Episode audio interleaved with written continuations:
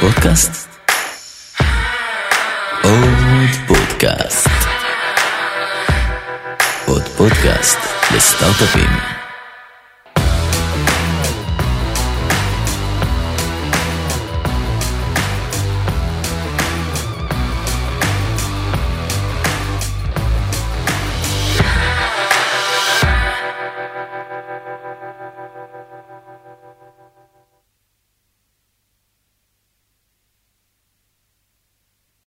היי, היי, מה שלומך? איזה כיף להתראיין בעברית. חשבתי על זה בדרך. וכמה מילים אתה צריך לחשוב עליהן כדי לעברת אותן? ייקח. סבבה, אתה יכול לזרום עם האנגלית, אנחנו רגילים. לא, האמת היא שאם אני אגיד קצת מושגים, זה לא מקטע של פוזה, זה פשוט לא מספיק לחשוב על זה מהר מספיק. אין בעיה, תודה שבאתם. בכיף. אז בכמה משפטים, מה למונייד עושה? אז אנחנו חברת ביטוח, זה נשמע רע. אנחנו חברת טכנולוגיה שעושה ביטוח. אנחנו לפני שלוש שנים, אנחנו חברת ביטוח שקמה על בסיס טכנולוגי, זו בעצם החברה הראשונה בעולם שהוקמה מהרגע הראשון על שורות קוד, וכמוצר ששם את הלקוח במרכז. אנחנו ידועים בזה ששילמנו בפעם הראשונה בהיסטוריה קליים תוך שלוש שניות, ואנחנו בעצם מכרנו מאה אחוז מהפוליסות שלנו דרך בוט. אני חושב שזה אחד הבוטים הכי... די הפופולריים, אפשר להגיד, באפסטור היום. איך בעצם פיתחתם מודל עסקי שונה קצת מחברות, שונה הרבה מחברות ביטוח? איך התחלתם את זה, חשבתם על זה, גיבשתם את המודל? קודם כל, דבר אחד שהיה לנו ברור זה שאנחנו רוצים לעשות משהו שלקוחות יאהבו, שאנשים יאהבו אותו. וזה לא כל כך קשה, אם יש פה, דרך אגב, יש פה מישהו שהוא סוכן ביטוח בקהל, שאני יודע להיזהר? אתה? אוקיי. אז אני מתנצל בפני שניכם, כי יכול להיות שאני אגיד דברים, שלא, כאילו, לא בצורה מכוונת, אבל... אז אנחנו, הבנו שאנחנו רוצים לשנות את התפיסה הרווחת, שביטוח זה די דבר סנוע. אתה לא מוצא אנשים שאוהבים ביטוח. אני יכול לספר לכם על עצמי, גם בחברות הקודמות שלי, שהייתי יושב עם הסוכני ביטוח שלנו, כמעסיק עבור העובדים, אני לא אומר את זה כביטוי, אני ממש הייתי נרדם. זאת אומרת, צריך להחזיק את עצמי ער, אני לא הבנתי כלום ממה שהסבירו לי, וזה היה ברור שיש פה משהו שבור. זו תעשייה ענקית שמחזיקה היום קרוב ל-עשרה אחוז מהתל"ג האמריקאי, כדוגמה, והלקוחות שלה שונאים אותה. בסקר שעשו לפני כמה שנים בארצות הברית, אנשים אמרו שהם מעדיפים ללכת לבדיקה של רופא שיניים מאשר לשבת עם סוכן הביטוח שלהם. וזה שם אותה בתור התעשייה, אני חושב, השנייה הכי שנואה שיש אחרי ה-איי אר אס. ואתה הקמת את החברה עם דניאל. מי מכם בא ואמר, אוקיי, בוא נלך לביטוח? אז זה היה מין, אומרים אצלנו לפעמים שהכוכבים מסתדרים בדרך מסוימת, ואז דברים טובים קורים. זה היה כמעט צירוף מקרים לא הגיוני. אני בשנים האלה, תכף אנחנו נדבר על זה, אבל בסוף של ה... שהות שלי בפייבר, התחלתי להתעסק קצת בהשקעות, הבנתי כמה שאני לא מבין בזה כלום, אז הלכתי ופגשתי קצת יועצים, הבנתי כמה שהם לא מבינים בזה כלום, אז הגעתי למסקנה שבעצם אף אחד לא באמת יכול לעזור לי, לקחתי שנה כמעט מהחיים שלי כדי ללמוד על כל העולם הפיננסי, השקעות, בנקים, וחלק מזה היה גם ביטוח, וכשאתה יזם, ואתה רואה, אתה מחבר אחד ועוד אחד, אתה רואה כמה שזו תעשייה שאתה בעצמך גם, חווה אותה בצורה כל כך סנועה, וגודל ההזדמנות, ואתה רואה שבתור בן אדם שמגיע מחוויית משתמש, זה בדם שלי, אני רואה כמה שאין בכלל, זה אפילו לא שהוא גרוע, פשוט אין חוויית משתמש.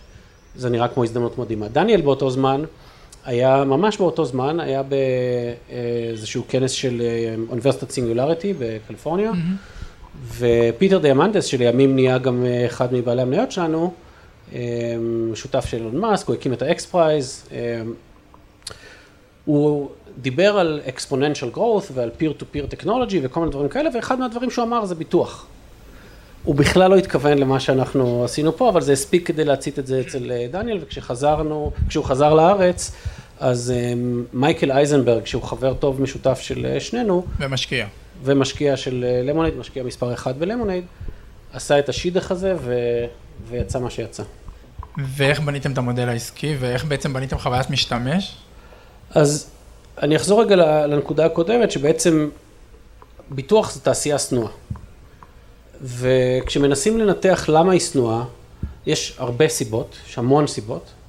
אחת הסיבות המרכזיות היא שהיא מאוד מאוד לא ברורה למשתמש. זאת אומרת, בתור לקוח, אתה, התחום הזה כל כך מסובך שאתה חייב שמישהו יהיה לך מתורגמן כמעט בשביל התחום. וזה התפקיד של הסוכן. הסוכן בעצם אמור כאילו לדאוג לך, בפועל, זה, בארצות הברית זה עוד דבר יותר קיצוני מפה, כי חלק גדול מהמקרים אפילו לא מטפלים בתביעות, הם פשוט מוכרים לך את הביטוח. אז למה אתה צריך שמישהו ימכור לך ביטוח? כי הוא נורא מסובך, כי הם מכניסים מילים שאף אחד לא מבין, כן, פרמיה, מה זה פרמיה? זה תשלום שאתה משלם בכל שנה או חודש. למה לא קוראים לזה תשלום חודשי? מה זה פרמיה? איך אתם קוראים לזה? תשלום חודשי. אז זה דוגמה, כן, ביטלנו את כל המושגים המוזרים האלה, שאני אף פעם לא הבנתי מה הם אומרים, פשוט החלטנו, אוקיי, בואו נשתמש במושגים שמשתמשים ב-consumer tech, במוצרים שאנחנו רגילים להשתמש ביום-יום. אז אתה לוקח את הדבר הזה, שזה קודם כל ההבנה בכלל של מה זה. הדבר השני, זה התשלום של התביעות, וזה דבר מאוד מאוד משמעותי. אנחנו כולנו מכירים את זה, וקראנו כתבות בעיתונים, על אנשים שיוצאים נגד חברות ביטוח, שתובעים חברות ביטוח על זה שהם לא שילמו להם, בכל מיני סיטואציות שהן באמת נוראיות, ואתה אומר, בוא'נה, זה, זה צריכה להיות פה אטימות כל כך גדולה, כדי לא, לא לשלם לבן אדם בסיטואציה הזאת, ואתה מנסה רגע להבין למה זה. אז קודם כל, לכל מי שנמצא פה שעובד בתחום הביטוח, דבר אחד שהבנו, זה שזה לא קשור לאנשים. זאת אומרת, האנשים שעוסקים בביטוח, גם הסוכנים וגם חברות הביטוח, אנשים נהדרים. אין, זה לא מאיזה מניע רע שיש לאנשים ספציפיים לעשות לך רע, זה פשוט בגלל המודל העסקי. המודל העסקי שבור.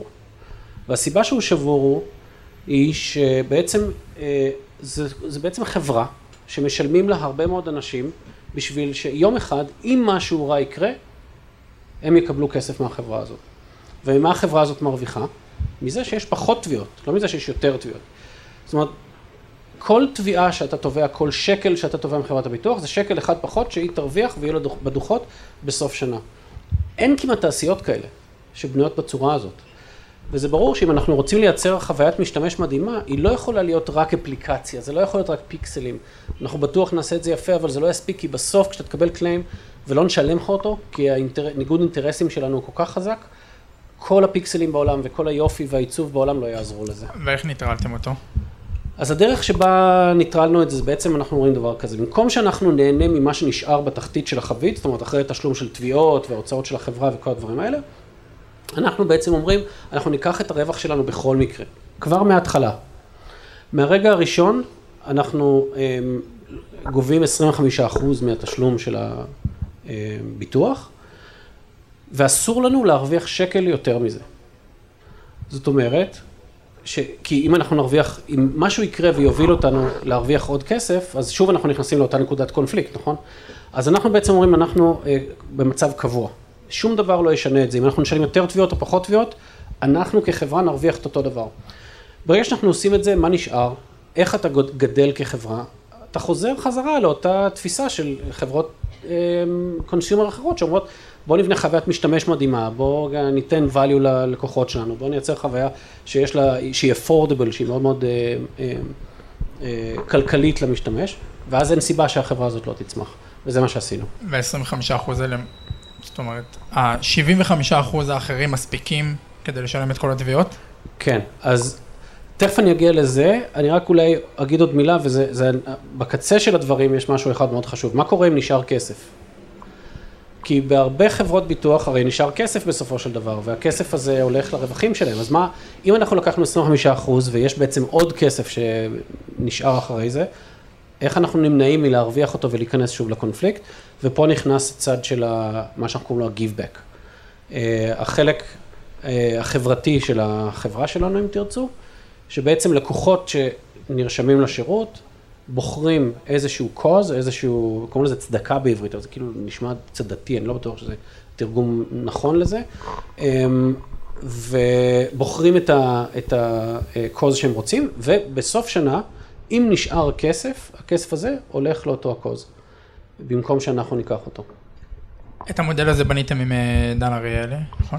נעזרנו מדן אריאלי, כן, ואחר כך הצטרף גם לחברה בתור ה-Chief Behavioral Officer שלנו. מה היום, היום באיזה צמתי החלטות אתם מתייעצים איתו? אני חושב ש... תראה, יש לנו המון המון Behavioral Economics בתוך המוצר. חלק ממנו אני אפילו לא יכול לדבר עליו, כי כל הרעיון שהוא נמצא שם, זה שאתה לא מרגיש שהוא נמצא שם, אבל דברים שקשורים להונאות, בהתנהגות שהיא... הוגנת, מחירים, דברים מהסוג הזה, אנחנו נעזרים בדן הרבה. הצגת את המודל העסקי, ובעצם האלטרנטיבה זה חברות מסורתיות, ותיקות, גדולות ומסורבלות, אבל גם הן יכולות לקחת את, ה... נגיד, את המודל שלכם, או מודל אחר דומה, וליצור, או בתוך החברה, או חברה בת, נגיד, כמו פפר ובנק לאומי, למה שהן לא יעשו את זה? זו שאלה מצוינת. דרך אגב, פפר... אני לא יודעת כמה המוצר הזה באמת מצליח. זה לא בנק. יכול להיות שהוא, אבל... אבל... ויכול להיות שכן, וזה בעיניי מקרה יוצא דופן. אני חושב שברוב המקרים שאנחנו מסתכלים היסטורית, חברות גדולות מאוד שניסו לייצר disruption של טכנולוגיה ולייצר ברנד חדש מתוך עצמן, זה לא כל כך הצליח. הסיבה לזה, למי שמתעניין, זה משהו שנקרא Innovator's Dilemma, זה משהו שקורה לחברות גדולות, כשהן גדולות מספיק, הן צריכות, ככל שהחברה גדלה יותר, היא צריכה יותר כדי להזיז את המחט ככל שהיא גדלה, ולכן החלק התחתון של השוק, איפה שהצרכנים החדשים נמצאים, איפה שפחות כסף פר צרכן נמצא, זה החלק שבו הן פחות רוצות לשחק. אם אנחנו מדברים על סוכני ביטוח, עבור סוכן ביטוח ללכת ולפגוש מישהו בשביל למכור לו ביטוח סחירות, זה לא שווה. זה לא שווה את הנסיעה, זה סכומים נורא נורא קטנים.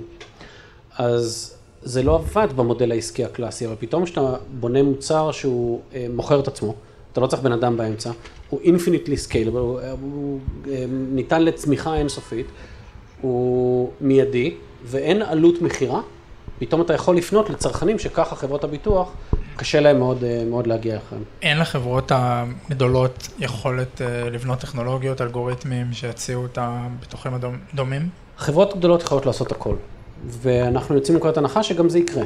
אנחנו ראינו כמה ניסיונות כאלה שלא צלחו, זה לא אומר שזה לא יקרה.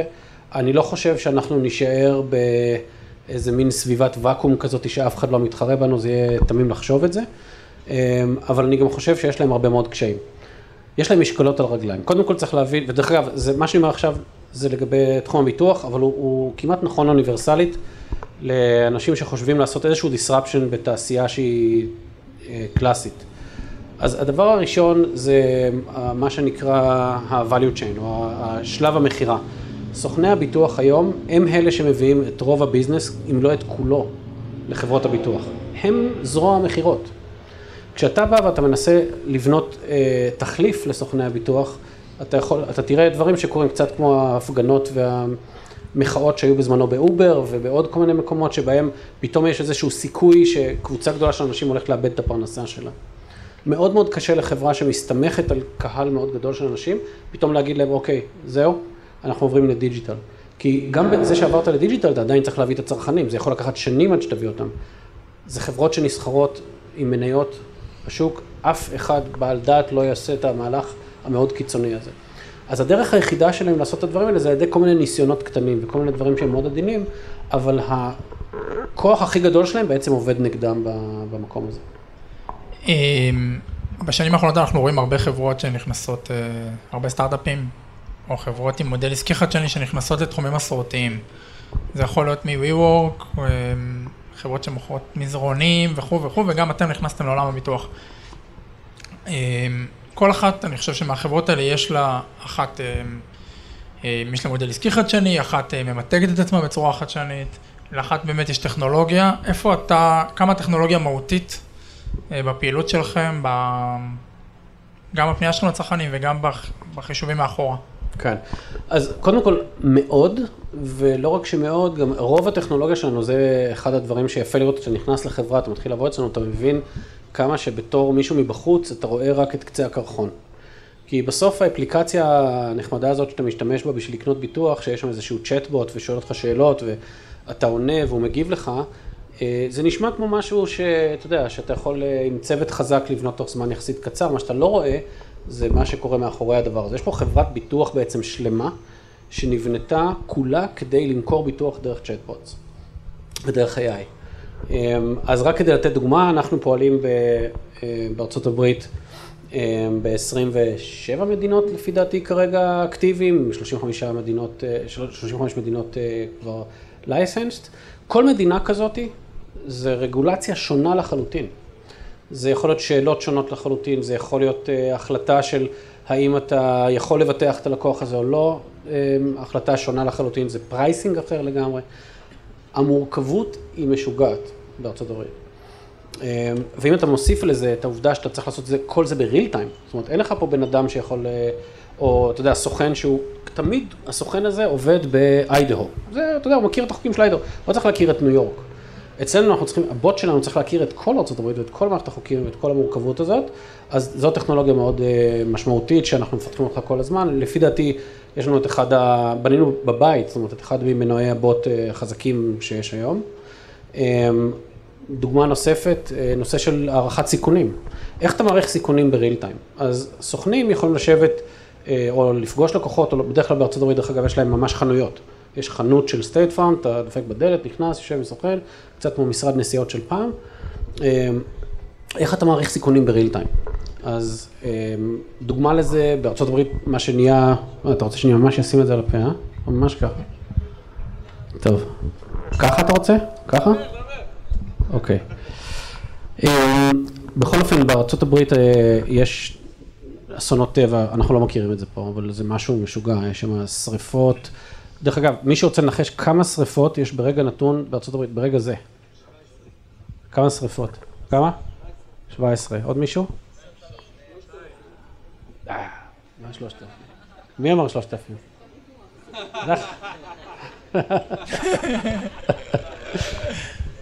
לא, אז הרסת לי את הפאנץ', אבל אלף שמונה מאות, פחות או יותר אלף שמונה מאות שריפות, כל רגע נתון, כל השנה בארצות הברית. איך אתה נמנע, אם אתה הרי מוכר, אין לך סוכן, איך אתה יודע שהבן אדם שעכשיו קונה ממך ביטוח, לא עומד מטר משריפות שהולכות לחלות לו את הבית? אז זו דוגמה למשל, עוד קצת טכנולוגיה שיש לנו, אנחנו התחברנו ללוויינים של נאסא, שמסתובבים סביב כדור הארץ פעמיים ביום, אנחנו מנתחים את הפיד שהלוויין הזה מביא, יש לנו מצלמות מאינפרד וכל מיני דברים כאלה, אנחנו מזהים חתימות חום, וקלאסטרים של חתימות חום שנמצאים באזור מסוים, אנחנו מסתכלים עליכם מתקדמות ומזהים פאטרנס של שריפות, וברגע שהמערכת שלנו מזהה שריפה, בריל טיים היא סוגרת רדיוס שלם סביב השריפה הזאת, והרדיוס הזה משתנה בהתאם לחומרה של השריפה, אנחנו בקרוב נעשה את אותו דבר גם על מזג אוויר ועוד תופעות אחרות כמו ברד וכל מיני דברים אחרים שהם... אז זה רק דוגמה לתכנולוגיות שאנחנו עושים אצלנו, אבל זה, זה רק קצה הקרחון של קצה הקרחון.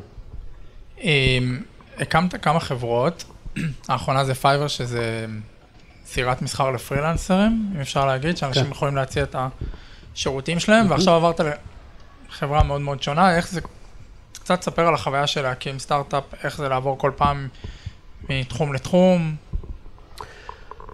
קודם כל, אני מאוד אוהב את זה. זאת אומרת, אני חושב שהשלב של ההתחלה הוא מדהים, כן? גם השלב אחר כך, אבל השלב של ההתחלה, המחקר, בטח להגיע כאוטסיידר לתחום. אני חייב להגיד ש... מלחיץ? יש קטעים מלחיצים, אבל אני לא יודע, זה כל כך הרבה עבודה שאתה עסוק בלבצע ואין לך זמן כך להילחץ. בפייבר הייתי יותר מתוך התחום, כי הרקע שלי קצת מעולם העיצוב, זה משהו שאולי קצת יותר בעולם שלי. בלמונייד זה היה ממש קפיצה, גם שלי וגם של דניאל, זה היה קפיצה על המים לחלוטין, אנחנו לא מבינים כלום בביטוח, כלום בביטוח. אני חושב שגם אם היית בוחן אותי, אם אתה היית בוחנת אותי, כנראה הייתי מבין פחות מרוב הלקוחות שלך בביטוח. מה? אז הייתי נכשל כנראה, אבל זה מה שעשה את זה מעניין. כי לא רק שהחלטנו להשאיר את החוסר ידע הזה והתמימות הזאת עם מהלך בתהליך בניית החברה והחשיבה למוצר, רצינו את התמימות הזאת שתאפשר לנו לחשוב מחדש על התעשייה הזאת. אני רואה את זה עכשיו, ככל שאנחנו יותר ויותר מבינים את האינטרנלס של ביטוח, יש דברים שהייתי חושב עליהם אז, שהיום אני יודע כבר מראש לפסול את הרעיון הזה, כי הוא לא, כי הוא לא ישים. אבל גם יש דברים שלא היית, זאת אומרת, אתה חושב שזה אפשר לך לנסות דברים שאם היית בא מהתחום ויודע את המגבלות, אז בכלל לא היית מנסה, ובסוף... כן, אני בטוח בזה. פתיחות מסוימת. אני בטוח בזה, וזה קורה כל הזמן. זאת אומרת, אנחנו עכשיו, אתה יודע, למשל, בתחום הקליימס, אז אנחנו גייסנו אנשים שזה מה שהם עשו כל החיים שלהם. אנשים שניהלו מאות, ויש לנו אנשים שניהלו אלפי אנשים בחברות הביטוח הגדולות בארצות הברית, ומגיעים אלינו, הם יושבים, ב... הם התחילו ב-WeWork, ישבו איתנו ב-Open Space, ופתאום, אתה יודע, זה שינוי חיים משוגע לאנשים האלה, אבל מה שהכי היה שינוי עבורם, זה הצורת חשיבה, כי אנחנו מביאים את החשיבה הטכנולוגית, את החשיבה של האקסקיושן הכל כך אגרסיבי הזה, לתוך תעשייה שזזה נורא לאט, כמו איזה, אתה יודע, אנחנו ספידבוט ולידינו יש טנקר ענק. זה בכלל לא אותם עולם מושגים, זה, אתה יודע, את האג'יליות שלך והקצב שאתה רץ. יש סיפור שהאנדרייטר שלנו, אנדרייטר זה חתם, לא, לא ניכנס עכשיו להסביר מה זה, למי שלא יודע, אני גם לא ידעתי מה זה לפני כמה שנים. אבל בכל אופן, מישהו חשוב שמחליט על הריסק של החברה, עוזר לאזן את הריסק של חברת ביטוח, הוא מספר, הוא היה בכיר בחברה האמריקאית, היו תחתיו כמה אלפי עובדים, והוא מספר ביום של הלונץ' שלנו בניו יורק, שהוא דיבר עם אחד המפתחים ואמר לו, תשמע, אני רואה שיש יש טיפה יותר מדי ריכוזיות של קניות של פוליסות באזור של לונג איילנד שם, זה על, על המים, זה יותר מדי, אני הייתי מעדיף שאנחנו נמכור פחות באזור הזה, נתרכז יותר בתוך העיר. ואז הוא רואה את הבחור יושב, כאילו, וכותב לעצמו את זה, והוא אומר לו, טוב, מתי אתה חושב שנעשה את זה? הוא אומר, מה זאת אומרת? מתי, לאיזה רבעון אפשר לתכנן? הוא אומר לו, לא, לא, זה כבר מוכן. אתה רוצה שאני אעלה את זה? הוא אומר, כן, טק, אעלה את זה, וזה זה היה גם... אז זה הקצב שאנחנו עושים. אנחנו עושים בממוצע עשרה production deployments ביום, זאת אומרת, עשר שינויים של production. חברת ביטוח מוציאה אחת ברבעון בדרך כלל, וגם זה בדרך כלל מה שאני שומע זה הרבה פעמים מתעכב ולא קורה, ואז מחכים לרבעון הבא, ואנשים נרשמים בתור, להיות חלק מהריליס הענק הזה שאולי יצא. אי אפשר להילחם בזה, זה יותר מדי מהר וזה קלצ'ר אחר מדי. הזכרת שלמדת עיצוב, לדעתי למדת רק עיצוב, נכון? אני בא מ... האמת היא, האמת, האמת, אין לי בגרות, ולא למדתי עיצוב ולא למדתי טכנולוגיה. אבל לימדתי עיצוב ולימדתי טכנולוגיה, פשוט הדרך שהחיים שלי התגלגלו. אוקיי, מעניין, איך מתגלגלו. ואתה יודע מה, אתה רוצה עוד משהו? רוב האנשים, אם זה סקר מעניין שלך לאחר כך, חלק גדול מהיזמים... אם יש לך רעיון לכתבה, זה המקום להגיד אותו פה ליד כולם, ואף אחד לא יעתיק. הבנתי, אוקיי, נגיד לך את זה. תגיד, תגיד. חלק גדול מהיזמים שאתה מכיר, אין להם תעודת בגרות. עשינו סקר כזה פנימי בינינו, וזה יצא כמעט שמונים אחוז היט רייט. איך אתה מסביר את זה? אני לא יודע. אני רק יודע שזה העובדה, אני לא יודע להסביר את זה. וגם יש גישה שאומרת שמעצבים, כאילו... חשיבה עיצובית, ומתחבר לחשיבה חדשנית, ומאפשר לראות את הדברים קצת מחוץ לקופסה. נכון. איך אתה חושב שזה בא לידי ביטוי אצלך? לא דווקא אצלי, אבל בוא נדבר רגע על הצוות. אני חושב שאחד הדברים שמאפיינים מאוד את הקלצ'ר בלמונייד, זה העובדה שאנחנו מנסים כל הזמן לראות איך אפשר לעשות דברים בדרך אחרת. בגלל שאנחנו משחקים בתעשייה שהיא כמעט בהגדרה מנסה לעשות דברים באותה דרך, כמו שעשו, אתה יודע, the old way, אז אנחנו מזהים שאצלנו ההזדמנות, נקודת כניסה היא דווקא לעשות דברים הפוך. וזה משהו שחלחל לתוך כל הקלצ'ר בחברה, וזה גם אצל החבר'ה שלנו שמתעסקים במרקטינג, ואם אתם עוקבים אחרי פרסומות שלנו, אחרי הכתבות שלנו, אז זה דברים שנראים שונה מאוד תעשיית הביטוח, וזה מגיע עד, אתה יודע, לחשוב על דברים כמו להתחבר ללוויין של נאסא ולא... זאת אומרת, זה משהו בקלצ'ר של חברה, אני חושב שהוא מאוד מאפיין את האנשים שנמצאים אצלנו ועובדים אצלנו. וחלק, וחלק מהם אין להם תעודת בגרות. וגם מעצבים. לא שזה אינדיקטור, כן? סתם... לא, יכול להיות שזה אינדיקטור לאיזה מין, אתה יודע... זה סוג של מרדנות מסוימת בטוח. כן, חשיבה לא מקובעת, מרדנות. זה מרדנות.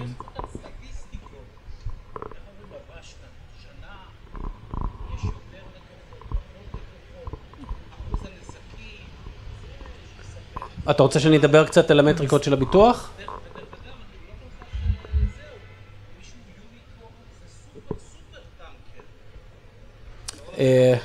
כן, אז אני אגיד, אתה רוצה שנתייחס לזה או ש... שאלו פה על המספרים של החברה ואמרו שיוניקורן זה סופר טנקר. סופר טנקר, אני לא בטוח שמול החברות ביטוח המסורתיות הוותיקות הגדולות, זה נחשב סופר טנקר. אני גם לא חושב, אני לא מסכים. אני חושב שצריך רגע לזכור, בסוף מה שקובע את הקצב שחברה יכולה לזוז בה, זה לא הוולואציה שלה, וזה לא כמות האנשים שלה אפילו, זה הקלצ'ר שלה, ואיך היא נבנתה מראש. אז אני חושב שבעניין הזה אין מה לדאוג, כל בסדר, אנחנו לא טנקר עדיין, אולי נהיה יום אחד, אבל אנחנו עדיין לא. אתה רוצה להתייחס למספרים של החברה? אז אני אתייחס למספרים שפרסמנו כמובן, לא לדברים שעוד לא יצאו, אבל אנחנו היום מבטחים מעל ארבע מאות אלף בתי אב בארצות הברית.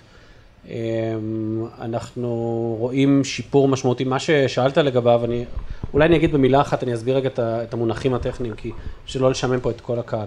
אחד המושגים הכי משמעותיים, כשמסתכלים על חברה ביטוח, רוצים לראות איך, מה הרמת, מה, מבחינת בריאות, איך החברה הזאת מתפקדת, מתייחסים למה שנקרא loss ratio.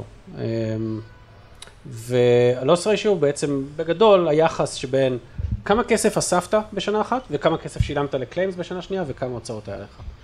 כי אתה תמיד רוצה לאסוף, נניח אספתי מיליון דולר, אני לא רוצה לשלם שני מיליון דולר, כי אז אני בהפסד, נכון? אז אני תמיד רוצה לשלם פחות. loss ratio זה אחד הנתונים הכי משמעותיים שיש לחברת ביטוח לעקוב אחריו ולהצהיר עליו, וזה מעבר לצמיחה טבעית. צריך להבין שאנחנו נשפטים בעיני חברות שמתעסקות בביטוח כבר מאה שנה, מאה שנה, מאה וחמישים שנה לפעמים. זה חברות שיש להן מיליארדים, המרקט קאפ של חברה גדולה אמריקאית טיפוסית היום, הוא באזור בין שמונים למאה מיליארד דולר, באזור ה-שמונים מיליארד דולר, עם שישים שבעים אלף איש שעובדים שם. לוקח זמן לדבר הזה להתייצב, אבל ברגע שהוא מתייצב, הלוס ריישו בדרך כלל מתייצב במקום סביר. אנחנו חברה קטנה שרק מתחילה, וזה טבעי, כמו כל דבר בסטטיסטיקה, כשיש דגימה קטנה, לוקח זמן עד שהדברים מתייצבים, אבל אני מאוד מאוד שמח לראות את הדבר הזה משתנה משמעותית לטובה, וכבר בדיווח האחרון שלנו דיווחנו על לוס ריישו של תשעים, שזה כבר מעבר לתחזיות שלנו המקוריות, זה אומר שאנחנו hopefully נגיע ליעד שלנו בקרוב. אתם פונים, לא יודע אם זה במקרה או לא, אבל בעיקר למילניאלס? תראה, קשה לי עם ההגדרה מילניאלס, אני חושב שהיא קצת רחבה מדי. זה נכון שקל להשתמש במושג הזה, וכאילו זה מין טריגר כזה להבין למה אנחנו מדברים, אבל אני לא חושב שזה עניין של גיל, כמו שזה עניין של חופש טכנולוגי נקרא לזה, או חופש מחשבתי. זאת אומרת, יש אנשים שהם בגילאים מבוגרים יותר, שהם מרגישים לגמרי, אתה יודע, הם לא רוצים לדבר עם מישהו בטלפון כרגע, ואני חושב שמזה אפשר להתחיל. בסופו של דבר, הצריכה היום צריכה להיות מיידית. היא צריכה להיות משהו שהוא לא סינכרוני. יש דברים שאנחנו צריכים לעשות סינכרוני, יש דברים שאנחנו לעשות אסינכרוני. אם אני עכשיו נכנס לאובר ומזמין רייד, באותו זמן אני גם יכול לעשות מייל, אני יכול לדבר עם מישהו, אני יכול לעשות כל מיני דברים. אני לא צריך, זה לא מקפיא לי את הזמן, נכון? יש פעולות שאנחנו צריכים לעשות סינכרוני, אנחנו צריכים לדבר עם, לא יודע, רשות המיסים, כן? רשות המיסים, לא יודע, אני אצא לדוגמה הזאת, אבל עם העירייה, צריכים לשלם. באותו רגע אנחנו לא עושים שום דבר אחר, שום דבר אחר. אנשים שמבינים את הדבר הזה לא רוצים לדבר עם אנשים יותר בטלפון. זאת אומרת, זה משהו שאנחנו רואים אותו כתופעה שהוא מאוד מאוד נפוצה היום. אנשים מעדיפים לעשות פעולות באופן דיגיטלי, גם על חשבון נושא של טראסט, כי אחת השאלות ש... הרבה פעמים חברות ביטוח נשאלות, זה רגע, איך אתם בכלל פותרים את הבעיה? יש סוכן ביטוח, אני מכיר אותו, הרבה מאוד שנים אני עובד עם הבן אדם הזה, איך עכשיו אתה מצפה ממני לקנות משהו מאפליקציה שאני לא יודע מי עומד מאחוריה? אני חושב שהכוח של לעשות דברים בצורה מיידית, שקופה, מהירה, הוא כל כך חזק, שזה כמעט מעלים את הנושא הזה של הטרסט לקבוצה מסוימת של אנשים. לא לכולם, לקבוצה מסוימת. וזה המילניאז שמדבר. אתם יודעים שיש להם בעד טרסט? לא, אנחנו, לקבוצה של אנשים שאנחנו פונים אליהם, אנחנו מאמינים שאין להם בעיית טראסט. המספרים מראים את זה. מה עוד גיליתם עליהם? סליחה? מה עוד גיליתם עליהם? דבר אחד מגניב שגילינו זה שהסטנדרט בתעשיית הביטוח הוא שגברים קונים את זה. זה מוצר שגברים קונים אותו. בין בני זוג, גבר בדרך כלל הוא זה שקונה. אני לא המצאתי את זה, זה פשוט סטטיסטיקה. אצלנו יש... מספר חריג של נשים שקונות ביטוח. דווקא יותר נשים קונות ביטוח אצלנו מגברים, שזה די מדהים. בדקתם את זה פעם? דיברתם איתם? אם דיברנו עם אנשים. כן, אם יש לכם... זה לא גוש. לא, בסדר, אבל אתה יודע, אפשר לדבר קצת עם לקוחות, אפשר לעשות סקר. אנחנו מדברים הרבה עם לקוחות, ברור, ברור.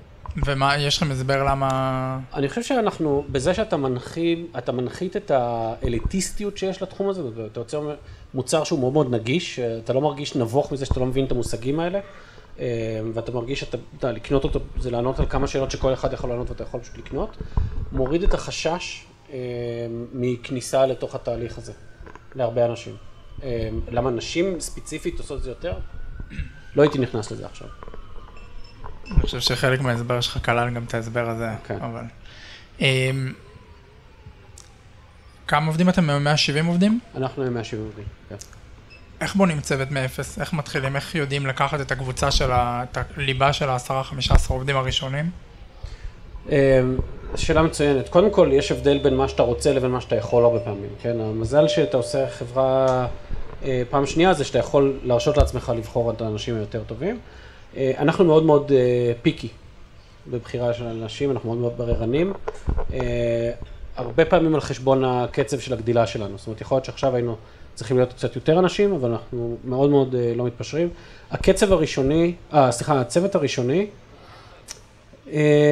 אז הייתי אומר ככה, קודם כל, מאוד חשוב לוודא שיש, אנחנו קוראים לזה אינגרידיאנס, את כל האינגרידיאנס, את כל המרכיבים אה, בתוך הצוות. זאת אומרת שזה לא מצב שקורה הרבה פעמים בחברות שמתחילות משני יזמים שבאים ביחד מטכנולוגיה או מביזנס דיבלופמנט, מה שלא יהיה, שאין חפיפה מיותרת ושיש פשוט אה, ייצוג של כל הגורמים. הדבר השני זה אה, כוח טכנולוגי חזק וכוח עיצובי חזק. אני חושב שהעיצוב הוא היום עיצוב, מישהו שמבין בברנד ויודע לעזור לבנות את המותג של החברה.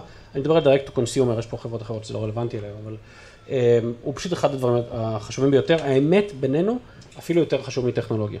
זאת אומרת, אם הייתי צריך לבחור את הבן אדם הראשון לצוות, עם זה שמקים הוא לא מעצב, הוא צריך להיות מעצב. כמה מה... כמה חמישה עשר הראשונים, נגיד, הכרתם לפני, וכמה מהם נשארו איתכם עד היום? חלק קטן, כולם נשארו איתנו עד היום. חלק קטן הכרתם, וכולם נשארו עד היום. כן.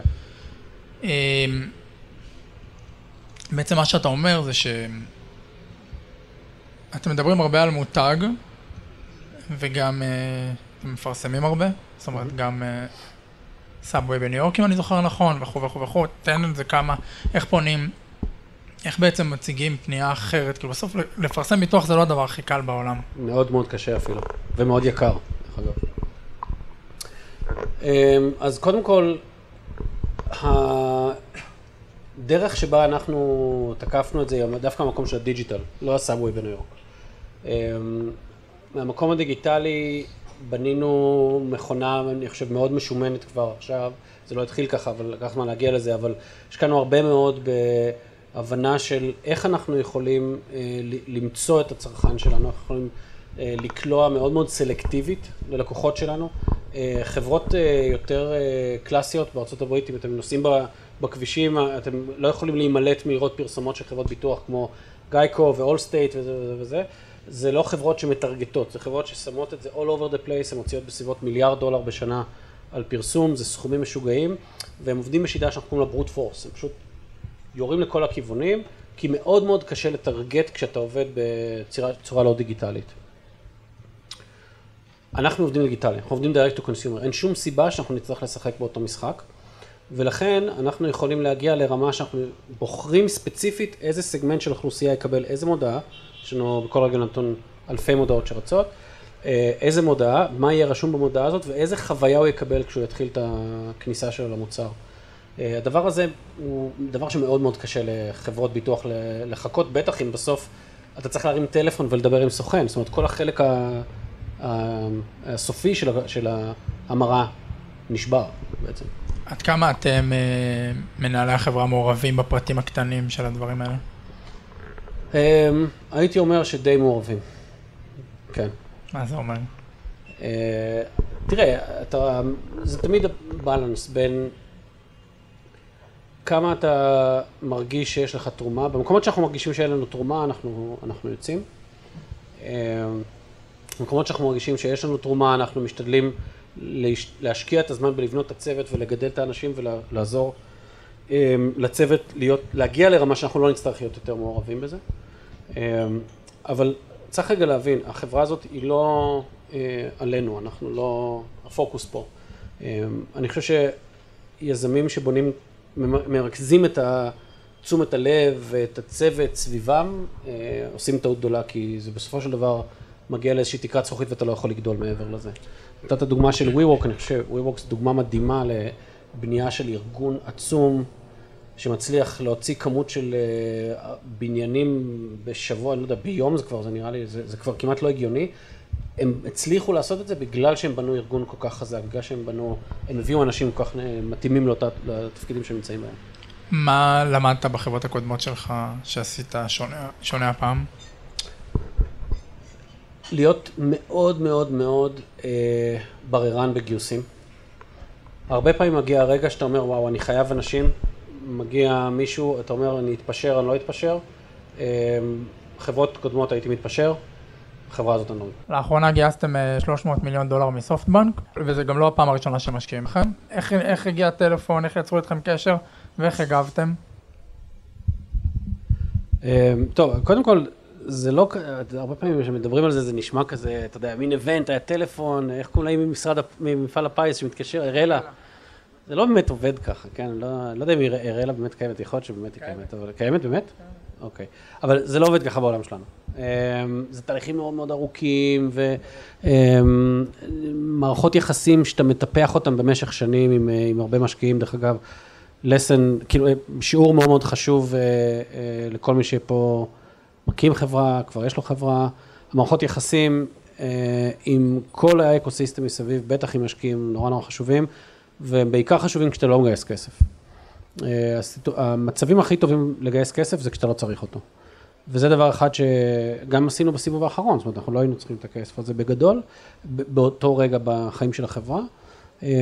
אז מערכת יחסים ארוכה עם, עם סופטבנק, אנחנו מאוד מאוד אוהבים את סופטבנק, אני חושב שזאת זה, זה קרן מדהימה, יש לה חזון כמעט עתידני לגבי העולם, הם, יש להם תוכניות של מאות שנים קדימה, לגבי איך הכלכלה תיראה ואיזה תפוחות העולם יעבור, והם משקיעים בחברות שהם מאמינים שהם ייקחו חלק מאוד מאוד משמעותי, ב, לפחות במאה השנים הקרובות. אז קודם כל זה מאוד uh, מחמיא לנו שסופטבנק um, um, הביאו אמון בחברה ו- ובנו. Um, זה לא, שוב, זה לא זוהר כמו שאתה מתאר את זה. זאת אומרת, בסופו של דבר אתה ממשיך לעבוד ואתה עסוק בעבודה יומיומית, ואני לא, בקריירה שלמדתי לא להתייחס לגיוסי כספים בתור איבנט שצריך לחגוג אותו. Uh, כי אני חושב שיש גיוסים של אנשים שהם יותר חשובים מגיוסי כספים. ואתה, בסופו של דבר, זה ארגז כלים, וזה עוד אחד מהחלקים שיש לך בארגז כלים. אבל זה בטח לא אינדיקציה להצלחה. אני לא בטוח שצריך לחגוג את זה, אני חושב שאולי אפילו יש בזה משהו מאוד מלחיץ. זאת אומרת, מישהו נותן לך שלוש מאות מיליון דולר, אתה צריך להצדיק אותם במידה מסוימת, אתה צריך גם להחזיר מכפלה של, של כמה. אני לא בטוח ש... אפשר להגיד לא לכסף כזה, אז תגיד לי אם הייתה התלבטות, ואיך בכלל אתם, איך, איך מתייחסים לדבר הזה שבעצם צריך להצדיק, זאת אומרת, קצת הרבה לחץ על, על, עליכם, שאתם צריכים להצדיק איזה שמישהו נתן לכם ארבע מאות ושמונים מיליון דולר. אז א', זו שאלה מצוינת, אני חושב שזה עניין של ניהול ציפיות, ואחד הדברים שאנחנו תמיד אומרים למשקיעים, זה א', שאנחנו לא נביאים, אנחנו לא יודעים מה יהיה, אנחנו גרועים מאוד בהערכות, ואנחנו בדרך כלל אפילו לא נותנים הערכות למשקיעים. אנחנו חושבים שאפשר להסתכל על מה שקרה עד היום, ואפשר, כל אחד יכול להפעיל את הדמיון שלו ולחשוב מה אנחנו יכולים לעשות הלאה, אבל אנחנו לא יכולים לצפות בדיוק מה שיקרה. אני חושב שברגע שאתה בא עם הצהרה כזאת, אז כבר אתה מוריד את סף הלחץ, וגם משקיעים נכנסים והם יודעים למה הם נכנסים. בינינו, מעט מאוד חברות שנותנות לך יעד לחמש שנים קדימה מצליחות לעמוד בו. זה רחוק מדי, העולם משתנה מהר מדי, זה לא באמת אפשרי.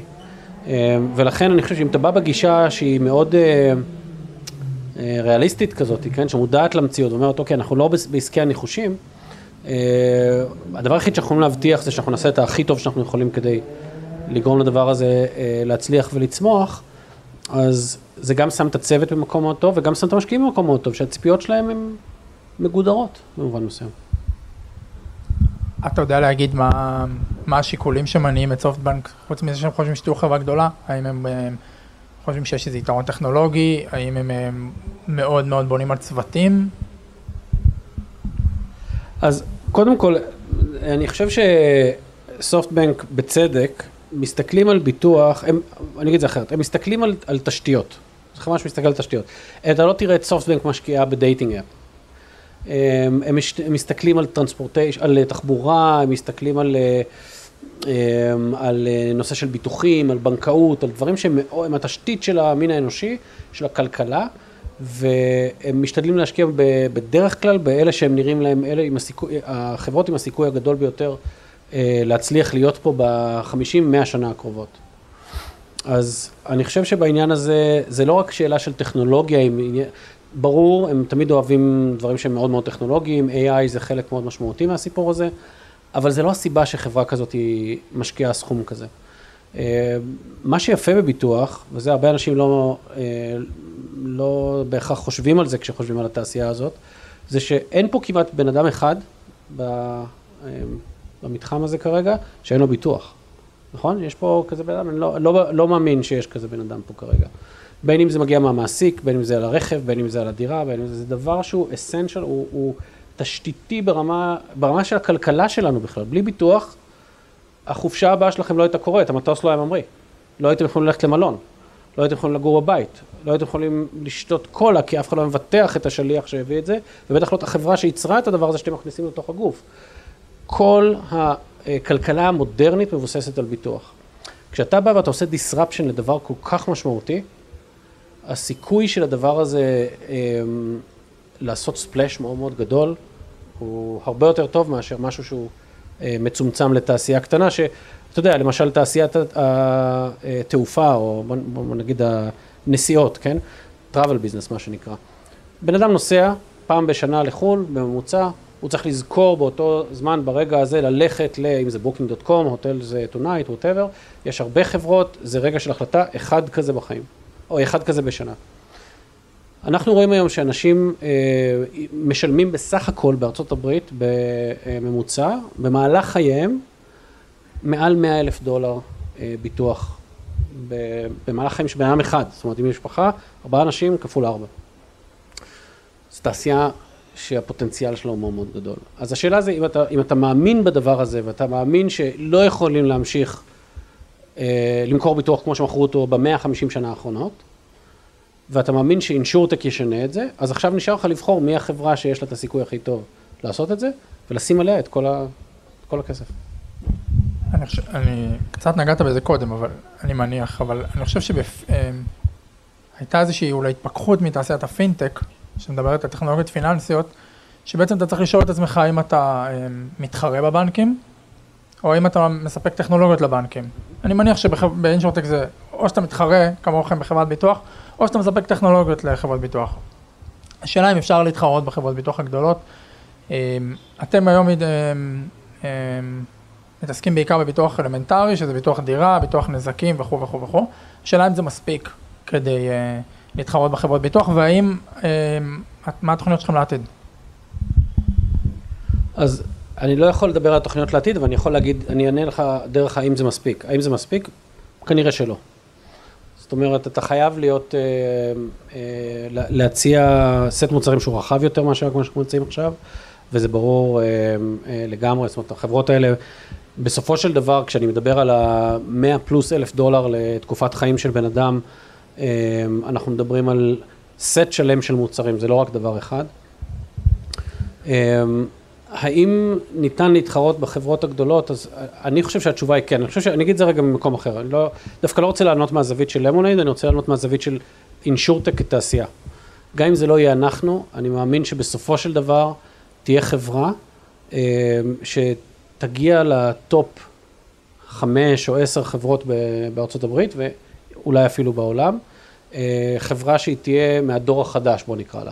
אינשורטק זה כבר נהיה מושג קצת גנרי, אבל חברה מהדור החדש שמסתכלת על הלקוח ושמה אותו במרכז, אנקדוטה דרך אגב, חברות ביטוח בארצות הברית, רובן לא יודעות מי אתה.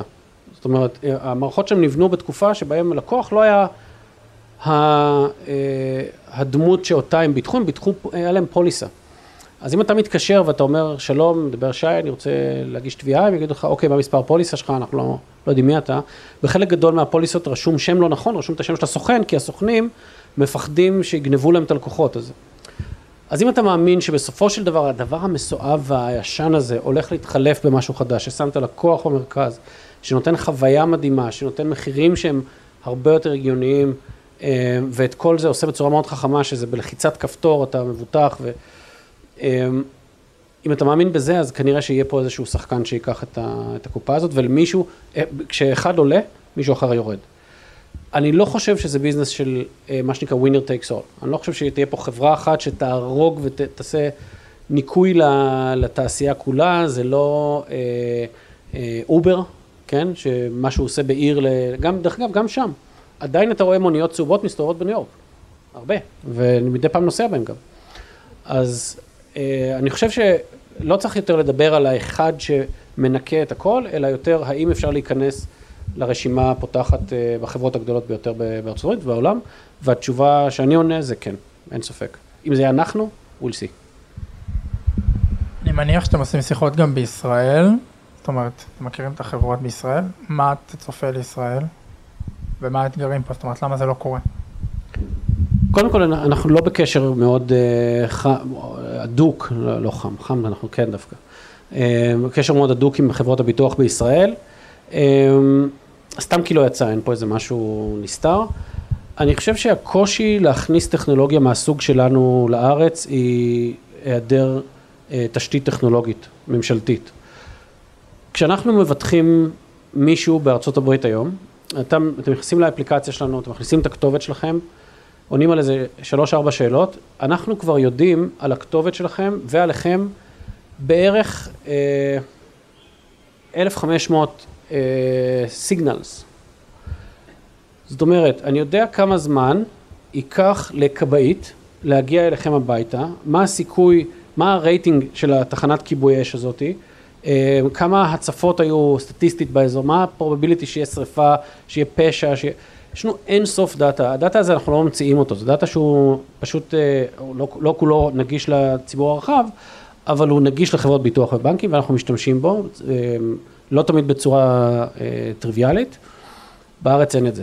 פעם אחרונה שהייתי צריך ללכת להוציא נתונים על מגרש, עמדתי בתור, חיכיתי איזה שעתיים, בסוף איזה מישהו שלא היה לו ממש כוח לדבר איתי, נתן לי איזה משהו, הייתי צריך לצלם את זה, מכונת צילום מעבר לחדר ולהחזיר לו את... זה לא ממש משהו שבנוי לבוטים ואתה יודע, טכנולוגיה מיידית, כמו שאנחנו אוהבים. אני חושב שיש פה איזשהו דרך ללכת. אני חושב שחברות הביטוח הישראליות צריכות להשקיע הרבה יותר בלעזור לארגונים הממשלתיים להגיע לשם, כי זה אינטרס שלהם בסופו של דבר. אני לא יודע עד כמה הדבר הזה קורה, אני משער שלא המון. אני אשאל שאלה אחרונה ואז נעבור לשאלות מהקהל. היום אתם מאה שבעים עובדים, אתם קיימים מ-אלפיים וחמש עשרה, שלוש וחצי שנים נגיד, ארבע שנים. בשוק אנחנו עוד מעט שלוש שנים. בשוק אתם שלוש שנים. איך בכלל משמרים, או עד איפה, מה האתגרים להצמיח חברה שבשלב מסוים כבר, אתה כבר לא מכיר את כל העובדים, אתה כבר לא יודע, מכיר את כל התהליכים. היית בכמה חברות, אז תן לנו קצת על ההסבר הזה. קודם כל, אל תספר כולם שאני לא מכיר את כל העובדים. עוד דרך אגב, בנינו אפליקציה ממש מגניבה. יש לך אותה פה? אחרי זה נראה את זה אולי, שנקראת Faces, שכל המטרה של זה, זה לא, לנו, שנוכל להכיר את העובדים שלנו, זה מתחבר לסלק, אנחנו הולכים לפתוח את זה בקרוב לכל חברה, להוריד את זה חינם, זה משהו ממש מגניב, זה כמו מין, מי רוצה להיות מיליונר כזה, רק עם פנים של העובדים שמגיעים לסלק, וככה אתה, אתה לומד על ה... הנה, טוב, האמת היא שאין לי דרך להראות את זה, אז... אבל תאמינו לי שזה פה, אחרי זה אני אראה לך. בכל אופן, אז זה סתם ככה קוריוז מצחיק לגבי העניין של לא לזהות עובדים, כי זה באמת מביך. לא, אבל תסביר על אפליקציה. כמה יראו את זה, אני לא יודע, אבל אחרי זה תורידו את זה פשוט.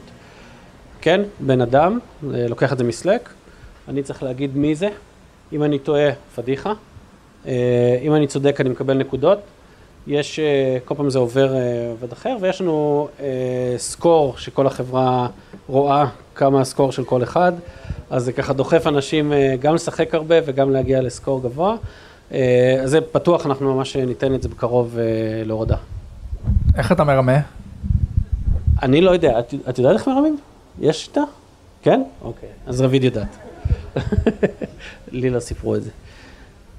איך מתמודדים עם הגודל? אז תראו, תראה, בעיניי מה שיותר מעניין מלא להכיר, זה, זה קורה. דרך אגב, אבישי מוויקס פעם אמר לי, אתה יודע שאתה גדול כשאתה לא מזהה יותר את העובדים שלך, אבל אתה יודע שאתה גדול מדי כשהעובדים שלך לא מזהים אותך. לא יודע אם זה שלא המשפט הזה, אבל זה היה טוב באותו רגע. יש, אני חושב, חשיבות גדולה לאיך אתה בונה את החברה. אם אתה בונה את החברה בצורה שהיא חברה קלאסית, היררכיה, כן, יש מנהל, ולמנהל יש מנהלים, והמנהלים יש מנהלים, ואתה עוד פעם בונה את הפירמידה הזאת, שאנחנו מנסים מאוד מאוד להימנע ממנה. אנחנו בנינו את החברה בדרך שהיא טיפה יותר שטוחה. אנחנו עובדים בשיטה שקוראים לה סקוואדס, למי שמכיר את זה, זה שיטה שפותחה במקור על ידי ספוטיפיי, וגילד, חברה אמריקאית, חברה ניו יורקית. פיתחנו את זה מאז, אנחנו התחלנו, דרך אגב, זה משהו שהתחלתי אותו בפייבר, ראיתי מה עובד, מה לא עובד, אבל אין ספק שזאת, למי שחושב עכשיו על מבנה של צוות או מה שלא יהיה, זה, זה דרך מדהימה, כי מה שבעצם היא אומרת, אומרת דבר כזה, וזה מתחבר לכמה שאלות ששאלת אותי. הסקוואד זה צוות של אנשים, שמובל על ידי, במקרה שלנו, פרודקט מנג'ר, מנהל מוצר, שיש בו, באותו סקוואד, יש בו את כל המרכיבים שצריך כדי להביא משהו משלב רעיון לשלב ביצוע, זאת אומרת לשלב פרודקשן, כמו מה שאנחנו קוראים. אז יש שם דיזיינר ויש שם מפתחים, כן, back-end, front-end, לא משנה מה, iOS, ו-קיו איי וכל מה שצריך, ובסופו של דבר הסקוואד הזה מתנהל באופן אוטונומי. אז עכשיו נניח שאתה פרודקט מנג'ר אצלנו, ואתה אחראי על איזשהו סקוואד, האחריות שלך היא סביב נושא מסוים. אז בוא נגיד שהאחריות שלך היא על פרייסינג, נניח שאתה בסקוואד של פרייסינג, מעכשיו אתה וכל הצוות שאיתך, הדבר הכי שמעניין אתכם זה נושא של תמחור. אתם לומדים את זה, אתם נוסעים לכנסים, אתם מדברים על זה, ובסופו של דבר נהיים ממש ממש טובים בתמחור. וזה מה שאתם עושים. בתוך, בתוך הסקוואד עצמו זה כמו מיני סטארט-אפ. יש לכם המון אוטונומיה. כמעט ואין... אה, אין לנו ישיבות של ועדות שצריכות להחליט אם משהו כזה או אחר ייכנס. זה קורה באופן ספונטני ואוטונומי מתוך הסקוואדס עצמם. אז אנחנו מגדירים פעם בשנה בגדול את מה, מה הנושאים שחשובים לנו. אנחנו מצמידים משימות חשובות, או סליחה, לא משימות אפילו, אלא, אני מנסה למצוא את המילה העברית לזה, קי פי איז, כאילו מדדים משמעותיים שאנחנו רוצים לשפר כל אחד מהסקוואדס האלה, והם רצים לבד. באותו סקוואד זה כמו מיני, מיני חברת סטארט-אפ, אז אני חוזר לשאלה שלך של הגודל, מבחינתם הם יושבים עם שמונה אנשים בחדר, כיף להם, יש להם את, את הקלצ'ר שלהם, יש להם וייב שלהם, יש להם תקציב לצאת ולשתות בירה, ו... אבל זה משהו שהוא אה, קטן ומשפחתי. אז מצד אחד אתה נהיה חברה גדולה, מצד שני אתה מייצר כמו אזורים קטנים בתוך החברה, שבהם עדיין אתה שומר על אווירה מאוד מאוד אישית וחמה. זה סטארט-אפים שהם מוקמים אד-הוק פעם, כאילו לכל שנה, או שהם רצים עכשיו כמה שנים קדימה? בדרך כלל הם רצים כמה שנים קדימה, אנחנו כל הזמן מוסיפים עוד כאלה ועוד כאלה, וזה גם מה שנחמד בשיטה הזאת, שגם יכול להקים סקוואדס כאלה גם במקומות אחרים בעולם, כן? אז יש לנו סקוואדס שיושבים בניו יורק, שיש להם סקוואדס לידם שיושבים באריזונה וכן הלאה, זה מאוד, זה, זה שיטה שהיא מאוד מאוד, גם כיפית לעבוד בה, אבל גם מאוד טובה לארגון. קודם כל, אני לא יודע אם זה במקרה או שלא, אבל נגיד גם אבישי מוויקס מדבר על זה שיש להם כל מיני סטארט-אפים בחברה, וגם הזכרת אותו, אז אני אשאל עוד שאלה, ניקח עצמי עוד שאלה, אם מי אתה מתייעץ, או אתם מתייעצים? אני אענה לך את זה מזווית אחרת, קודם כל, שאלה מצוינת, שכל יזם צריך לשאול את עצמו, דיברנו קודם על, על, על, על מה השונה בלמונייד וזה וזה, דיברתי על בחירת עובדים, יש עוד דבר אחד מאוד מאוד שונה, וזה, אני מאוד uh, שמח שהייתה לנו את האפשרות לעשות את זה, כי לא תמיד זה אפשרי, וזה לבחור את המשקיעים.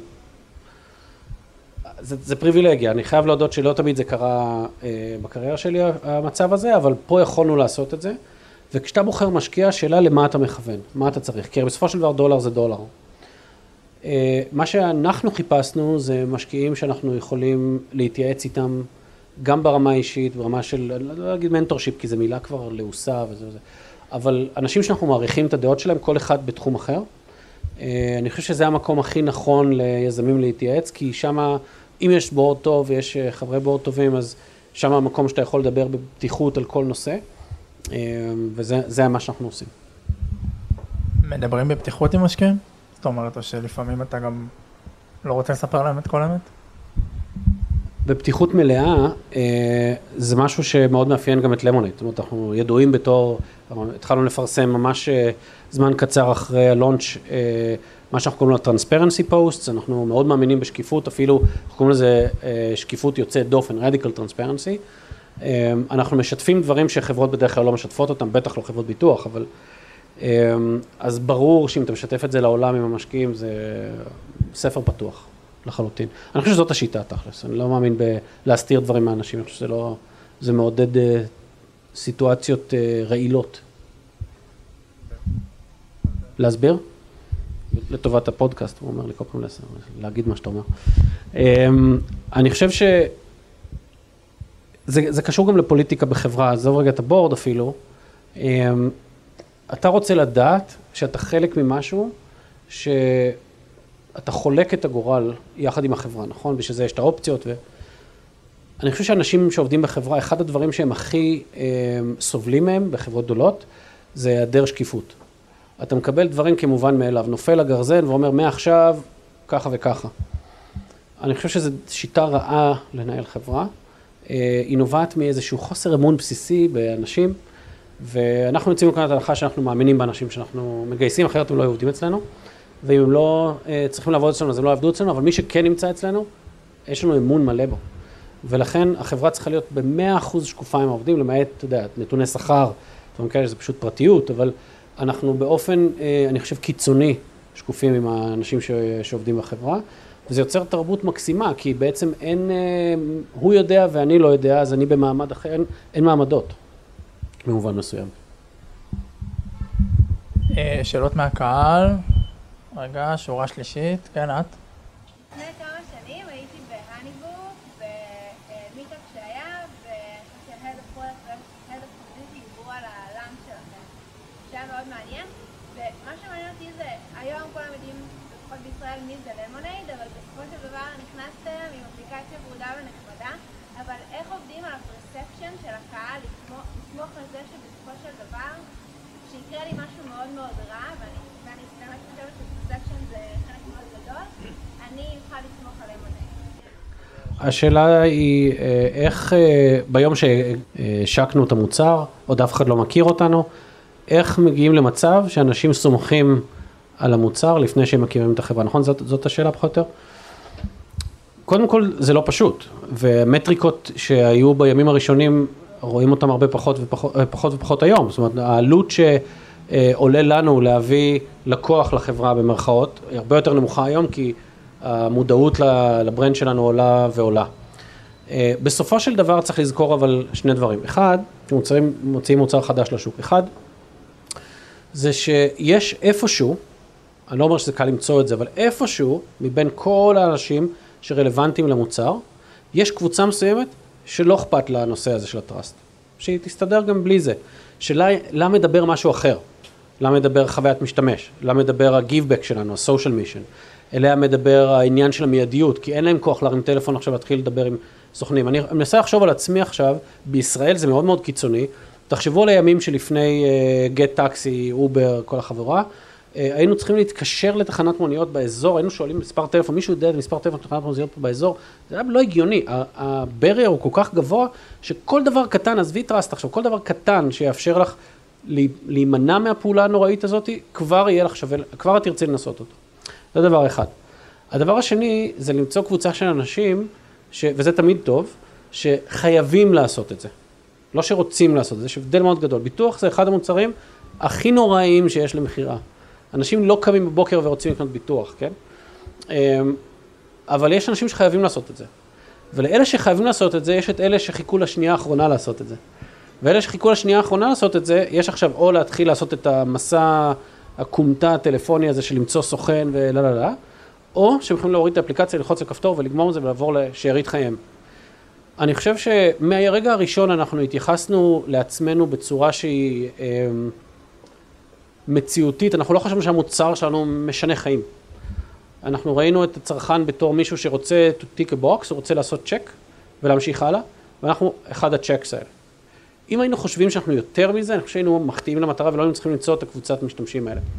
אז ההתחלה הזאת היא למצוא סגמנט קטן, להתמקד בסגמנט, אפילו, אפילו הוא קטן מאוד, אפילו זה, לא יודע, פרומיל מהשוק, אבל למצוא אותו ולהפוך אותו ללקוחות מאוד מאוד שפשנט על המוצר, שקיבלו חוויה שענתה למה שהם ציפו ואפילו הפתיע אותם, הם אלה שאחר כך ידברו וידברו וימשיכו את ההתפשטות של השמוע, ככה שהברנד מתחיל להיווצר, ואז אנשים שבמעגל השני שלהם, וקודם לא היה להם את הטרסט, עכשיו יהיה להם, כי חבר סיפר להם על זה, זה מספיק כדי לייצר את הטרסט הזה דרך אגב. זה גם דבר מדהים.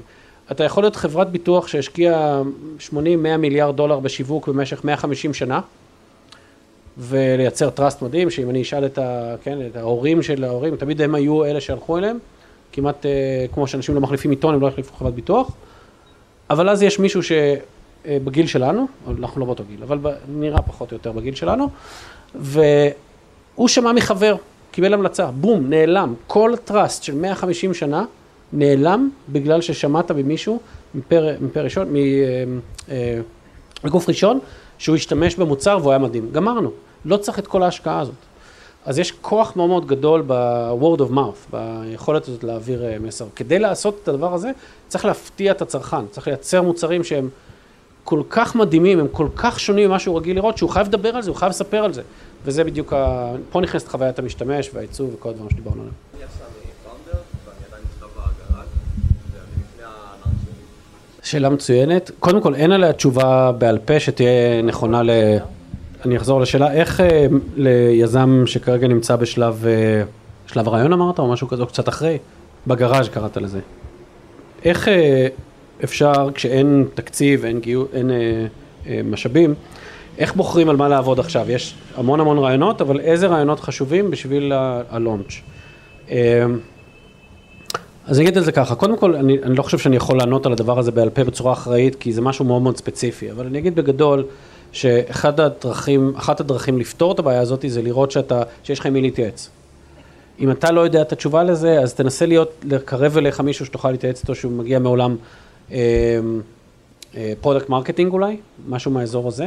אני לא יודע אם זה מוצר קונסיומר או לא, יש, יש הבדלים פה, אבל בגדול מישהו שמכיר את זה, שעשה את זה, שכבר נמצא עם מוצר שיש לו עשרות אלפי משתמשים או יותר, זה בדרך כלל המקום שאתה מתחיל להבין קהלים, מתחיל להבין חשיבות ופריוטיזציה.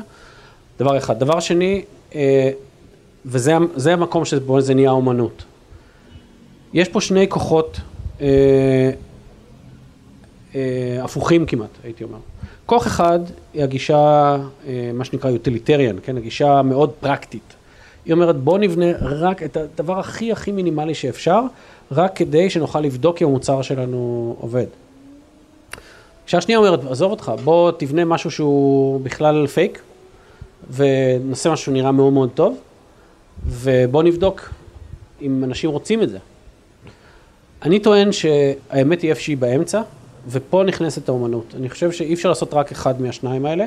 ברוב המוצרים אתה חייב שיהיה לך מספיק תחולה, כדי שבאמת החוויה השלמה תעבור. זה לא מספיק לעשות, היה תקופה שיכול להיות שהחברות האלה עדיין קיימות, היו כמה חברות שנתנו לכם כמו וויקס, לבנות landing pages בשביל לעשות אקספרימנטציות, כאילו מין M V P style, M V P in a day כזה. אני לא מאמין בזה. כי אם אנחנו היינו מביאים טראפיק איכשהו, כנראה מעט מאוד, כי לא היינו משקיעים בזה הרבה, לאיזשהו עמוד שמספר על מה למונייד עושה, אבל לא באמת נותן את החוויה, אני לא חושב שזה באמת היה עובד. אני חושב שאתה, בסופו של דבר יש דברים שאתה חייב לחוות אותם, כדי להבין את השינוי. יש דברים שאתה תספר עליהם, זה לא יהיה מספיק. אז תנסה למצוא את הבלנס הזה בין, קודם כל, חוויית משתמש לתחולה. הייתי בדרך כלל חותך את המוצר עד לאפס כמעט, רק לדברים שהם קריטיים. אם אתה עושה מוצר תשלומים, עזוב את כל הפיצ'רים שיש מסביב, בסוף אתה צריך לשלם עם זה, תעשה רק את המוצר תשלומים. צריך להיות הכי פשוט שיש. תחשוב על, איך זה נקרא, ביט, שאתה משלם, נכון? יש ביט? זה כאילו סאבסט של מה שהבנק יכול לעשות, נכון? זה בעצם רק פעולה אחת. קח את הפעולה הזאת, תעשה אותה טוב, אני לא חושב שביט עשוי טוב, אבל, אבל אני חושב שהוא היה יכול להיות הדבר הזה, כן? אם לא היית צריך להוסיף קודם קונטקט לטלפון שלך בשביל להעביר למישהו כסף.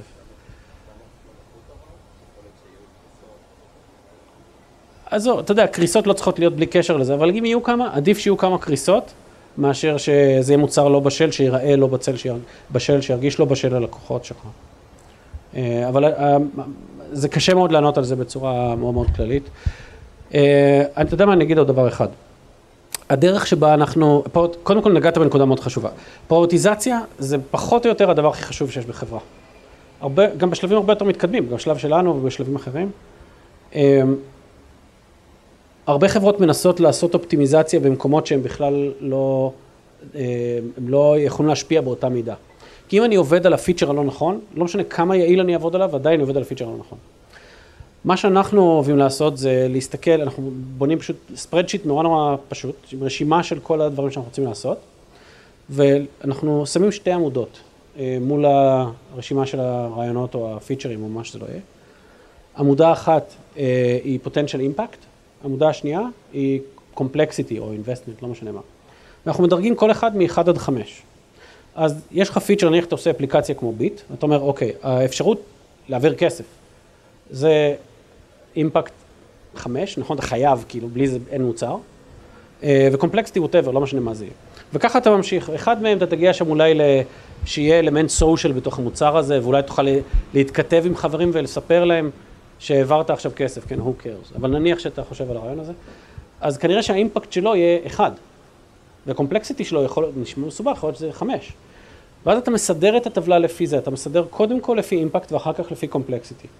ומה שהמכונה אומרת לך, מה שהרשימה הזאת אומרת לך, ככה אתה עובד. ככה אנחנו עובדים בצורה אה, אדוקה. אה, בלמונייד תמיד עבדנו ככה. ככה אתה כל הזמן בוחר את הדברים שהם אה, עם האימפקט הכי חשוב, והכי מעט השקעה, ואז אתה כל הזמן מדלבר דברים שמביאים ערך, לה, אם זה לצרכן או לאחד היעדים שלו. מקווה שזה עוזר. טוב, יש לנו עוד כמה דקות, ניקח שתי שאלות, אחת, ואת האחת שם בסוף, בסוף, בסוף, בסוף. נתחיל איתך.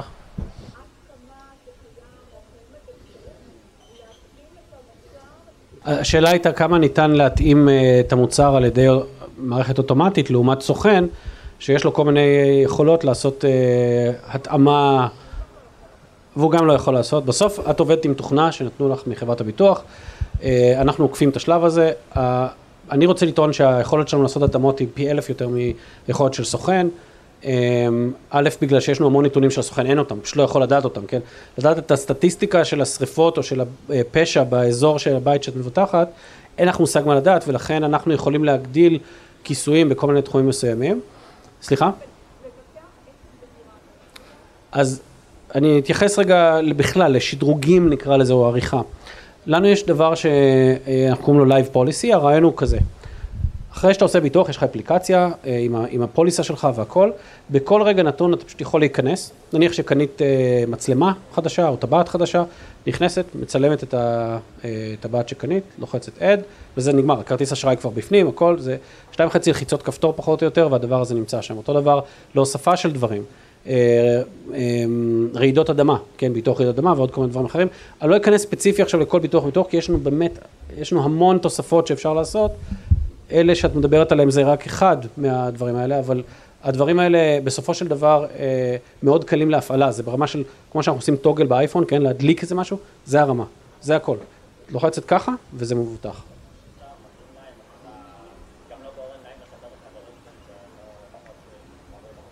אז אני אחלק את התשובה שלי שתיים. אה, קודם כל השאלה הייתה אם היו לקוחות שהתאכזבו, והאם היינו צריכים לשנות את המוצר שלנו כתוצאה מזה, זה שתי שאלות שונות. התשובה על השאלה הראשונה היא ברור, אנחנו מתעסקים עם ביטוח, סטטיסטית חלק גדול מהקליימס לא, לא מכוסים, פשוט בגלל שאנשים לא לגמרי מבינים ביטוח. אני אתן לכם דוגמה, בן אדם שנשרף לו הבית, קנה פוליסה, אמר, אה, נשרף לו הבית, תנו כסף, והוא לא הבין שהוא צריך לקנות את הביטוח לפני שזה קורה, לא אחרי שזה קורה. אז, ויש הרבה כאלה, מסתבר, אז הרבה מאוד דוגמאות לעניין הזה. ברור שאנשים האלה שעוברים את התהליך הזה ולא מבינים, ודרך אגב, אנחנו לא מאשימים אותם, כי במשך הרבה מאוד שנים, זאת הייתה תעשייה מאוד מאוד סגורה, ולא דיברו על זה, ולא, הרבה אנשים פשוט לא יודעים איך ביטוח עובד. אז אותם אנחנו מחזבים, ואנחנו משתדלים לעשות את זה בצורה שהיא הרע במיעוטו. דרך אגב, יש נתון שנקרא אן פי אס, אני לא יודע כמה מכם מכירים את זה, Net Promoter Score, זה דרך למדוד כמה אנשים אוהבים משהו.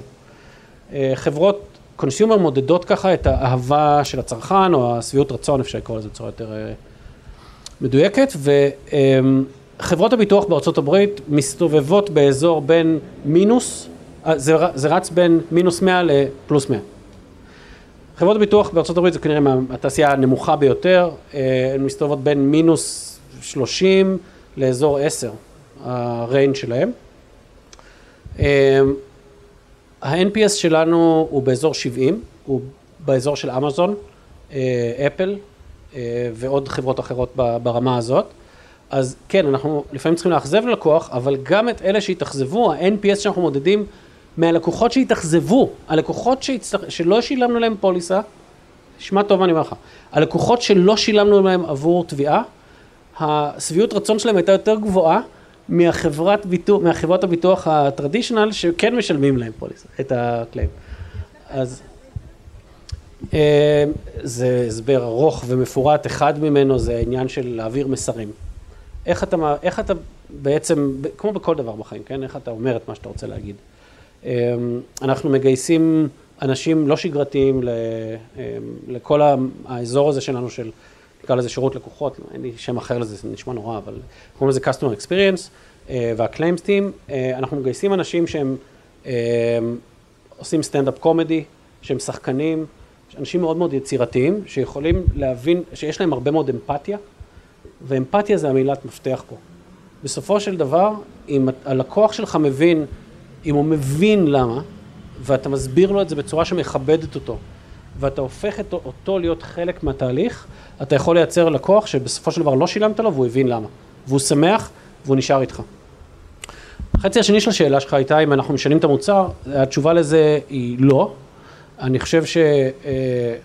אני, זה טיפה קיצוני, אבל בגדול, אנחנו לא משנים את המוצר בגלל אהבה כזו או אחרת, או סביעות כזו, רצון כזו או אחרת של לקוחות. אנחנו מאמינים בדרך שלנו, אנחנו מאמינים ש... הבוט ו-איי איי והחוות משתמש שיצרנו היא הדרך לקנות ביטוח, ודרך אגב עוד הרבה מוצרים אחרים, וזה שיש לקוחות מסוימים שלא אוהבים את זה, אוקיי, יש הרבה חברות אחרות, הם מוזמנים ללכת אליהם. תודה רבה שי, תודה שבאתם. היה מאוד מעניין. אני עמרי זרחוביץ', עורך מדור הייטק של גלובס, תודה שבאתם.